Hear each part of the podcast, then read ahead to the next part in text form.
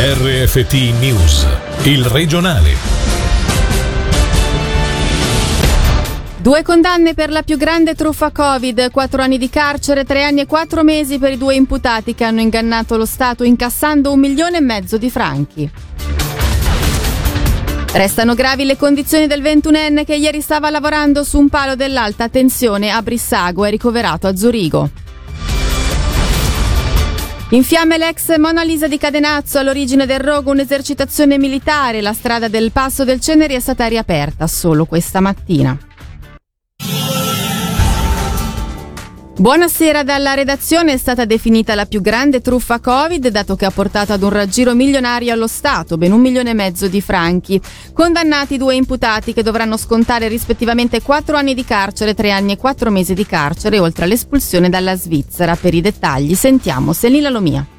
Sono stati condannati due imputati comparsi a processo ieri di fronte alla Corte delle Assise Criminali. Il primo imprenditore sessantenne residente nel Mendrisiotto dovrà scontare quattro anni di carcere, mentre il secondo, medico dentista 46enne residente nel Luganese, tre anni e quattro mesi di detenzione. Per entrambi è anche stata pronunciata l'espulsione dalla Svizzera. I due cittadini italiani sono stati ritenuti responsabili dei reati di truffa ripetuta e falsità in documenti per aver ottenuto illecitamente oltre un milione e mezzo di franchi in crediti Covid, gonfiando il fatturato di alcune società create ad hoc per il colpo e dichiarando il falso sulla cifra d'affari conseguita nelle loro attività professionali. Il procuratore pubblico Roberto Gagliano aveva chiesto per l'imprenditore una condanna di 5 anni di carcere e 10 di espulsione dalla Svizzera considerandolo la mente delle truffe, mentre per il dentista proponeva una condanna a 4 anni di carcere e 7 di espulsione. I due ieri in aula hanno riconosciuto in parte gli addebiti scaricandosi però le colpe a vicenda. L'avvocato d'ufficio del sessantenne, il legale Michele Rusca, aveva chiesto una pena contenuta in un massimo di 30 mesi, di cui solo 10 da scontare. La difesa del medico 46enne, invece l'avvocato Costantino Castelli, si era battuto per il proscioglimento da ogni accusa. Restano gravi le condizioni dell'operaio 21enne che ieri è rimasto folgorato a Bristago mentre stava lavorando su un palo dell'alta tensione. L'uomo, ricordiamo, stava effettuando dei lavori di sostituzione della rete elettrica ad un'altezza di circa 10 metri. Da subito le sue condizioni sono apparse gravissime. Il 21enne resta dunque in pericolo di morte e rimane ricoverato all'ospedale di Zurigo. In fiamme l'ex Monna Lisa di Cadenazzo all'origine del rogo, come conferma la polizia cantonale, un'esercitazione militare. Per tutti i dettagli sentiamo Davide Maggiori. Il rogo è divampato ieri sera attorno alle 22 e le operazioni di spegnimento si sono concluse soltanto a notte fonda grazie ad un ampio dispiegamento di forze dell'ordine. Al momento dei fatti nessuno si trovava fortunatamente dentro l'ex motel Monna Lisa di Cadenazzo, ma i danni materiali riportati dallo stabile sono ingenti. All'origine del rogo, come riferito dalla polizia cantonale, un'esercitazione militare. Le fiamme hanno interessato anche un edificio e l'area boschiva vicina. Per agevolare le operazioni di spegnimento e per questioni di sicurezza la polizia ha isolato la zona chiudendo la strada del passo del Monte Ceneri che è stata riaperta solo questa mattina dopo le 5. L'inchiesta in corso per accertare l'esatta dinamica dei fatti è coordinata dalla giustizia militare. Le notizie in breve questa sera con Michele Sedili. Le vittime dell'incidente avvenuto a Bivio sabato notte sono state identificate. Si tratta del pilota dell'Aliante, un 51enne del Canton Zurigo, dei due piloti abilitati del velivolo a motore, un 72enne e una 44enne di Neuchâtel, e di una 41enne e del figlio di 6 anni, entrambi cittadini francesi che vivevano nel Canton Vaud.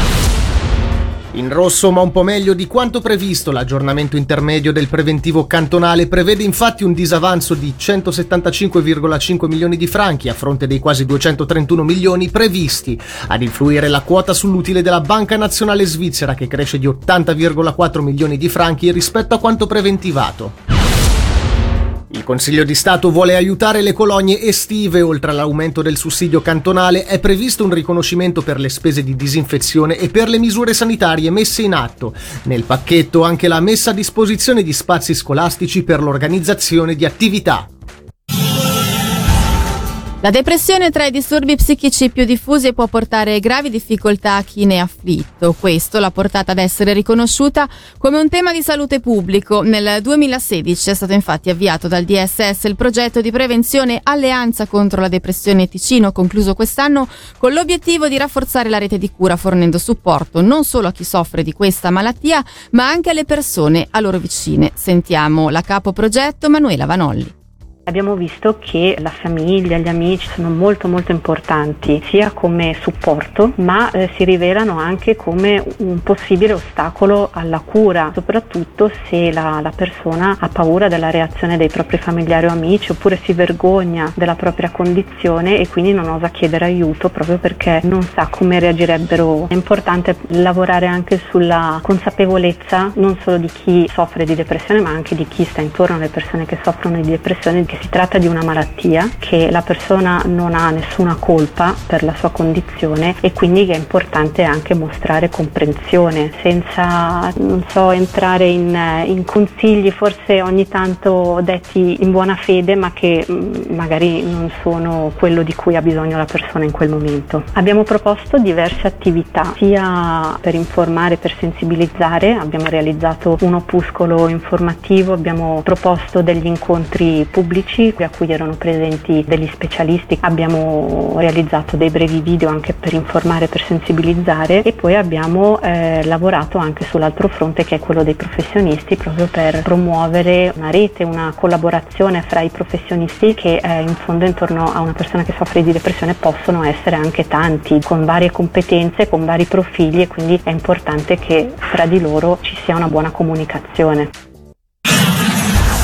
Doppia possibilità per chi ama i tuffi in un'estate in cui questo sport sarà protagonista alle Olimpiadi di Tokyo. In Ticino raddoppia l'offerta. Infatti, non solo a Locarno e Tenero, ma pure a Bellinzona quest'estate si terranno i corsi di tuffi per avvicinare grandi e piccini a questa disciplina. Ad organizzarli il gruppo Tuffatori Amatoriali, il cui presidente Fabrizio Sirica è intervenuto in diretta nel Marghenchiello Show l'obiettivo primario dell'associazione è dare un punto di riferimento, un ritrovo a tutte quelle persone che hanno la volontà di sperimentare. Quindi abbiamo avuto anche un uomo di 50 anni, padre di un ragazzo, che è venuto per una stagione a allenarsi con noi. Poi c'è anche la Maggiara, il tuffo a bomba, c'è anche il gioco di fare gli schizzi più grandi che anche se uno non è proprio fisicato. Io vi invito, eh. Covid permettendo, se potremo, la prima di agosto faremo uno show, un'esibizione delle capacità, del talento dei nostri ragazzi, Lido di Locarno. E invito tutti i genitori, magari di bambini e ragazzi che ci stanno ascoltando ascoltando, visitate gruppotufotoriamatoriali.com dove trovate tutte le informazioni anche per i corsi estivi.